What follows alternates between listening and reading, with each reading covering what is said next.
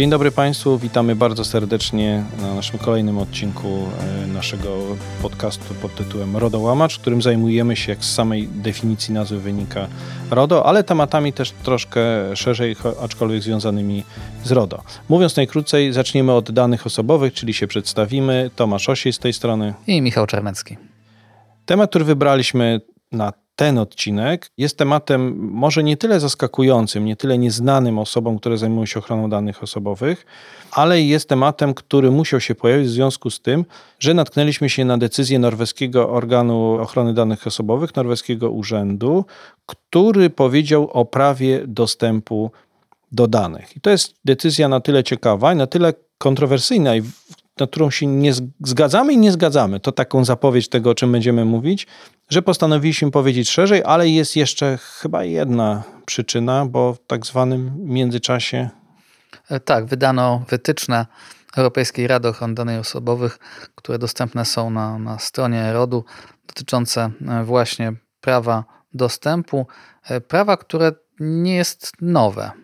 Prawo nie jest nowe i tutaj przygotowując się do tego odcinka, bo do każdego się przygotowujemy bardzo sumiennie, aczkolwiek później dodajemy różne wątki, które nam przychodzą w trakcie naszej rozmowy do głowy, że chcielibyśmy tak powiedzieć troszeczkę o tym, czym jest to prawo, takie trochę, może nie tyle nieznane wątki, co podkreślić coś, co czasami umyka. I zacznijmy od tego rzeczywiście, że prawo to nie jest nowe. To jest prawo, które istniało już pod rządami starej ustawy, czyli dyrektywy z roku 1995 ustawy z roku 97, więc mamy do czynienia już naprawdę z prehistorią i to prawo było już wcześniej. Jest to jedno z takich, powiedziałbym, podstawowych świętych praw, które było. Dotyczyło tego, że jeśli ktoś obraca naszymi danymi, ma dostęp do naszych danych, to my mamy prawo wiedzieć, mieć dostęp i to jest pytanie, czy do danych, czy do informacji o nas, czy do tego też dojdziemy, ale jest faktem, że mamy prawo dostępu, nazwijmy to ogólnie dostępu do, do danych. I ja tutaj chciałem jeszcze dodać jedną rzecz, mianowicie, że legalność jest trochę zbudowana na tym prawie, o czym się często zapomina. Takie dyskusje były pod tytułem, czy bez takiego dobrze zrealizowanego obowiązku informacyjnego i wtórnego obowiązku, tym prawie dostępu, możemy mówić o takiej legalności w sensie szerokim, w sensie largo, że, że mamy dane i nie musimy informować. Jak dla mnie to prawo dostępu do danych, a wcześniej obowiązek informacyjny, bo to się jedno z drugim łączy, o czym też chyba powiemy, bo należałoby powiedzieć, jest w takim szerokim kontekście absolutnie zbudowane na transparentności i takim przekonaniu, że ja jako podmiot danych mam prawo wiedzieć, co się z moimi danymi dzieje. Tak, to znaczy, jeżeli zrobilibyśmy sobie mm, jakiś taki konkurs na najbardziej popularne prawa, to pewnie pierwsze miejsce zajęły prawo do usunięcia danych, prawo do bycia zapomnianym, ale niespodziewanie na drugim miejscu z moich osobistych statystyk wynika, że mamy właśnie prawo dostępu do danych. Stąd te wytyczne Europejskiej Rady Ochrony Danych Osobowych są dosyć ciekawe, dlatego że po pierwsze bazują na tym 20-letnim dorobku poprzedniej dyrektywy. Po drugie, są rzeczywiście bardzo praktyczne. Mają 60 stron. Tutaj chyba możemy z Tomaszem się przyznać, że nie mamy jakichś wielu znajomych, przyjaciół. Rozmawiamy albo ze sobą na podcaście, albo czytamy wytyczne. Stąd też zapoznaliśmy się z nimi dosyć wnikliwie i rzeczywiście są, są bardzo ciekawe. Zawierają dużo przykładów, a na końcu dla tych, którzy mniej cenią sobie lekturę znajdują się egipskie piktogramy, czyli wykresy obrazujące, jak to prawo należy realizować. Ale to w sumie można powiedzieć też, przyznajmy się, że dzięki temu, że, że czytamy takie wytyczne, to nadal mamy o czym rozmawiać ze sobą. Dzięki temu rozmawiamy. A jak rozmawiamy, to czytamy znowu po to, żeby mieć o czym rozmawiać. To jest taka pętla nienawiści. To jest kwadratura koła i teraz spróbujmy teraz e, e, rozwikłać tą trudną sytuację i przekazać coś Państwu, skoro się zamknęliśmy w tej naszej bańce informacyjnej.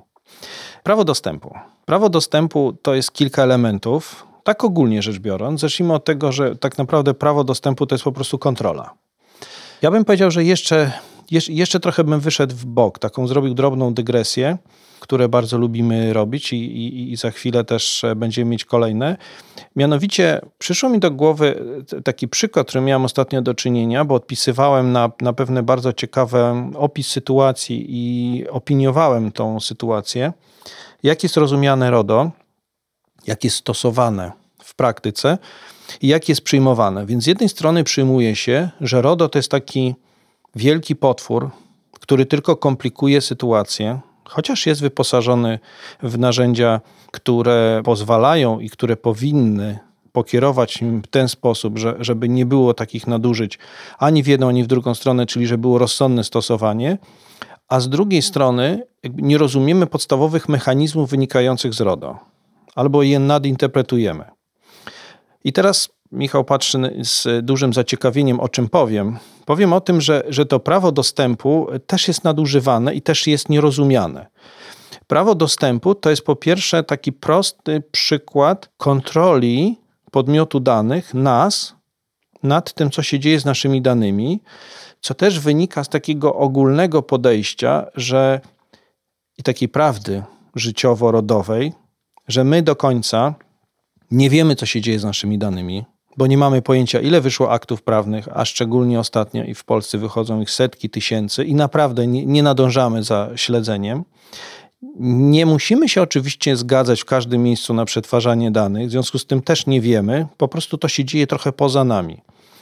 I prawo dostępu do danych to jest taki sygnał, który my dostajemy, narzędzie, instrument, w którym mówimy, po pierwsze sprawdzamy, czy w ogóle dane są. Prawo dostępu, pierwszy punkt, informujemy, wnosimy, nie musimy uzasadniać, co jest bardzo ważne, i dowiadujemy się, że ktoś ma nasze dane. To jest bardzo ważna zasada. To, czy, czy ją będziemy wywodzić z zasady legalności, z obowiązku informacyjnego, z przejrzystości, ale to jest podstawowa sprawa, że jeżeli mamy wątpliwość, to ten straszny rodowy potwór staramy się ujarzmić przede wszystkim w ten sposób, że pytamy i ktoś nam odpowiada: Nie mamy Twoich danych no to jesteśmy pewni, że jest dobrze. Albo mówi nam, mamy Twoje dane, czyli pierwszy punkt mamy spełniony. I teraz przechodząc do kolejnego, po moim bardzo krótkim wywodzie, otóż mamy coś takiego, że dostajemy dostęp już konkretnie do danych, czyli dowiedzieliśmy się, że dane są, idziemy krok dalej i mamy dostęp do danych. No to fajnie, ktoś nam odpisze, że dostęp do danych takich, a innych. I tutaj wchodzimy pewną strukturę dostępu do danych, i to, co jest przewidziane w przepisie, i to, o czym mówią wytyczne, które tak ochoczo przeczytaliśmy, bo one nam to strukturyzują, też pokazują, co jest ważne, co jest mniej ważne. No i myślę, że tutaj, jeśli chodzi o wytyczne, to.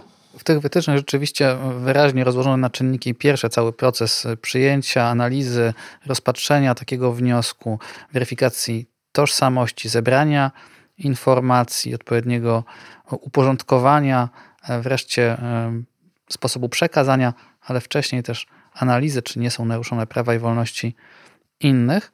I już na samym początku w zasadzie podzielono to prawo na takie trzy elementy.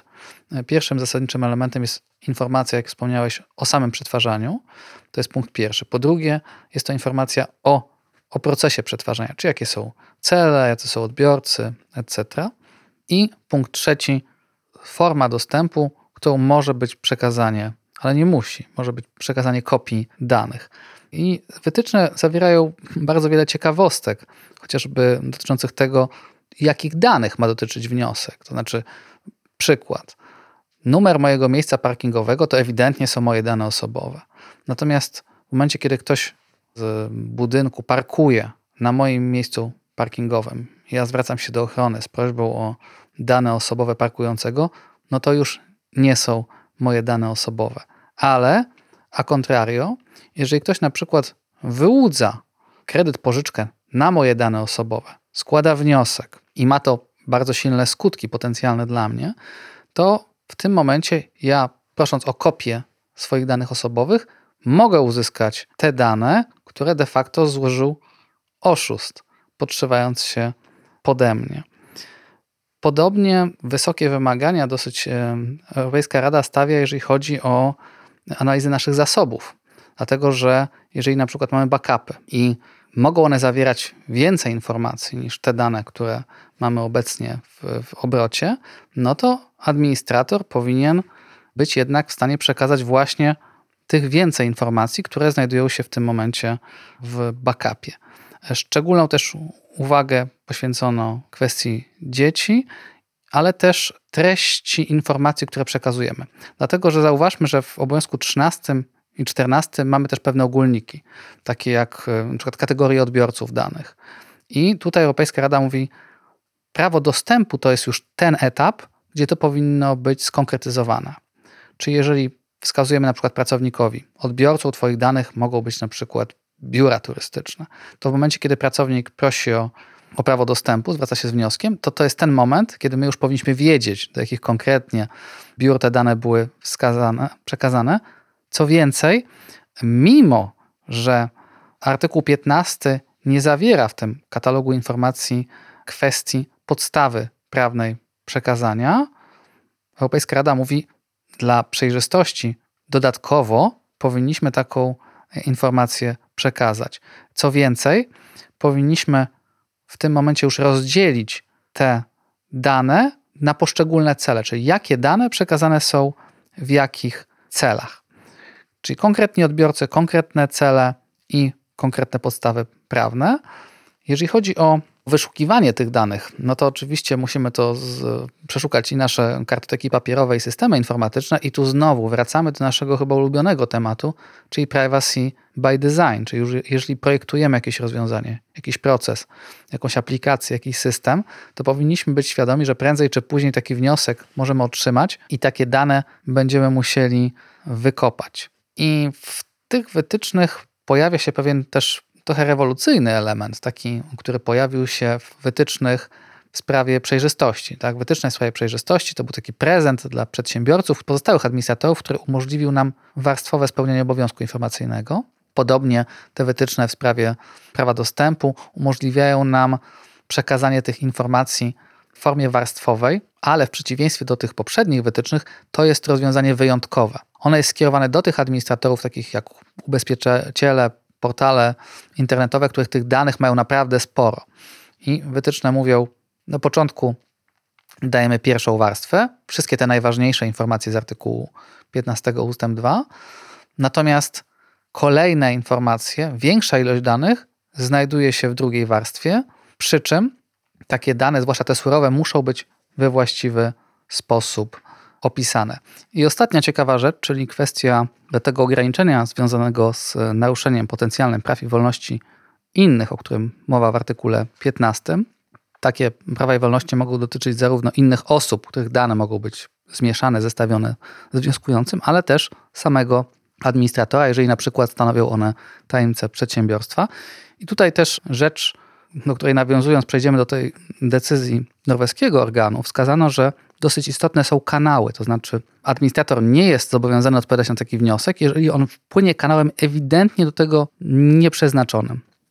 To to wynika z wytycznych, że mówiąc o tych kanałach. Natomiast też słuchając tego, co powiedziałeś, to tak sobie pomyślałem a propos łączenia tego z innym naszym odcinkiem, który mówimy o wytycznych, w zasadzie o praktyce dotyczącej ikonek, których jeszcze w Polsce nie ma, ale to wszystko się ze sobą łączy, bo jeżeli mamy prawo dostępu do informacji, to jest powiązane z obowiązkiem informacyjnym. Jak mamy obowiązek informacyjny, mamy wytyczne co do przejrzystości, które nam pozwoliły na warstwowanie tego, czyli możliwość przekazywania, to tam pojawia się nam możliwość ikonki. To się wszystko ze sobą łączy, ale to tylko w ramach propos ciekawostki. Natomiast dwie rzeczywiście bardzo ważne rzeczy podkreśliłeś. Jedną, którą wychwyciłeś i ona jest bardzo ważna, znaczy tutaj mówimy o tych prawach naruszenia praw osób, łącznie z administratorem, co w praktyce ma ogromne znaczenie, bo zazwyczaj patrzymy na RODO pod kątem praw innych, a ten administrator jest taki trochę pozostawiony sam sobie, a tutaj mamy wyraźnie informację, że jest ta granica, która też jest ochrona administratora. To po pierwsze. No i kwestia kanału. To jest w ogóle bardzo ciekawa sprawa, bo tu odwołamy się do naszej decyzji, o której wspominaliśmy, w sensie naszej, tej, o której wspominaliśmy E, decyzji organu norweskiego, która jest dla nas trochę kontrowersyjna, ale to może przez to jest ciekawsza. Mianowicie wpłynęło żądanie, które najpierw wpłynęło do prezesa zarządu spółki, w którym to jest zażądał prawa udostępnienia, dostępu do danych, udostępnienia informacji. Zapytanie to zostało wysłane, ale nie spotkało się z żadną odpowiedzią.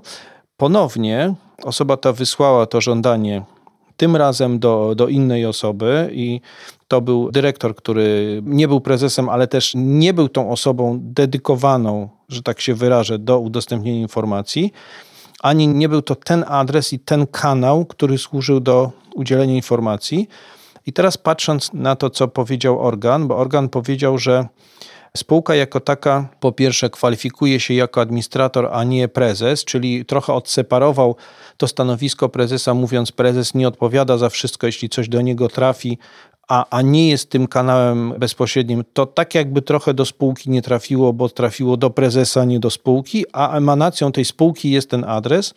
A po drugie, co najważniejsze, to powiedział, że ponieważ było to bardzo dobrze opisane, i było zawarte w polityce, że jeżeli ktoś chce się zwrócić, to się zwraca konkretnym kanałem, to w tym momencie nie możemy mówić o naruszeniu przepisów ani artykułu 12, ani artykułu 15 RODO, ponieważ nie poszło tą jedną przeznaczoną do tego ścieżką. I tutaj, o ile jest to decyzja bardzo probiznesowa, bo ona te rzeczy porządkuje i mówi, jeżeli zrobiłeś politykę, jeżeli ustaliłeś kanał, nie ma tutaj mowy o tym, że odrzuca się to, że musi być uzasadnienie. Tu nie jest mowa o uzasadnieniu, tylko mówi się, chcesz informację, przeczytaj politykę, wyślij tym kanałem, który jest do tego przeznaczony. Jeśli nie, jako administrator nie musisz się tym martwić. To bardzo postępowe podejście. Nie do końca się z tym zgadzamy. Nie chcemy powiedzieć, że tak powinno być, bo z jednej strony oczywiście byłoby to bardzo proste z punktu widzenia naszych klientów, których obsługujemy. Wtedy powiemy, proszę zaznaczyć większą czcionką, że kanał przeznaczony do tego jest tu i tu, a resztą się nie przejmować, ale z drugiej strony stoi to w trochę sprzeczności z tym bardzo silnym prawem, o którym mówiliśmy. I trochę mi osobiście też nie pasuje to, że jeżeli trafia do prezesa, to znaczy, że trafia do Nikon, bo to jest spam i w zasadzie on nie odpowiada za spółkę, bo to tak trochę wygląda. Nie wiem, co Michał sądzisz, ale wydaje mi się to trochę kontrowersyjne. Niestety trudno szukać tutaj jednoznacznej interpretacji wytycznych, dlatego że moim zdaniem troszeczkę tutaj w takiej szarej strefie zostało to pozostawione, dlatego że przedstawiono taki przykład, że w obowiązku informacyjnym wskazano dwa adresy mailowe. Jeden to jest ogólny adres firmy, a drugi właśnie specjalnie przekazany, przeznaczony na kwestie związane z ochroną danych osobowych. I zdaniem autorów wytycznych, w momencie, kiedy ktoś przesyła nam wniosek właśnie rodowski na ten adres ogólny, no to on powinien jednak zostać sprocedowany właściwie, przekazany i w terminie rozpatrzony, a a contrario, gdybyśmy mieli wyraźnie wskazany adres przeznaczony na przykład na kwestie żywieniowe w stołówce pracowniczej, to dopiero w tym momencie, jeżeli na taki adres trafi wniosek, mógłby on zostać zignorowany. To jest bardzo ciekawa decyzja. Odsyłamy Państwa do całej decyzji i zapoznania się z nią. Pozostaniemy przy tych rozważaniach, bo jest to taka trochę mieszanka bardzo probiznesowa i trochę życzeniowa. I nie wiem, czy do końca stojąca w sprzeczności z wytycznymi. Może trochę, bo wytyczne idą bardzo wyraźnie w kierunku no przede wszystkim świętego prawa do informacji, a tutaj mówi się o tym, że trzeba to przekierować tam, gdzie powinno być. Ale jest to o tyle ciekawe, że postanowiliśmy ten fakt odnotować, a po drugie, myślę, że niejednokrotnie będziemy wracać i patrzeć przede wszystkim na praktykę naszego organu, która chyba będzie się różnić trochę od tego podejścia norweskiego. Takie mam wrażenie, że nie będziemy tacy otwarci. Czas i urząd pokażą. Tymczasem dziękujemy Państwu bardzo za ten odcinek. Zapraszamy na kolejne i do usłyszenia. I życzymy spokojnego przetworzenia.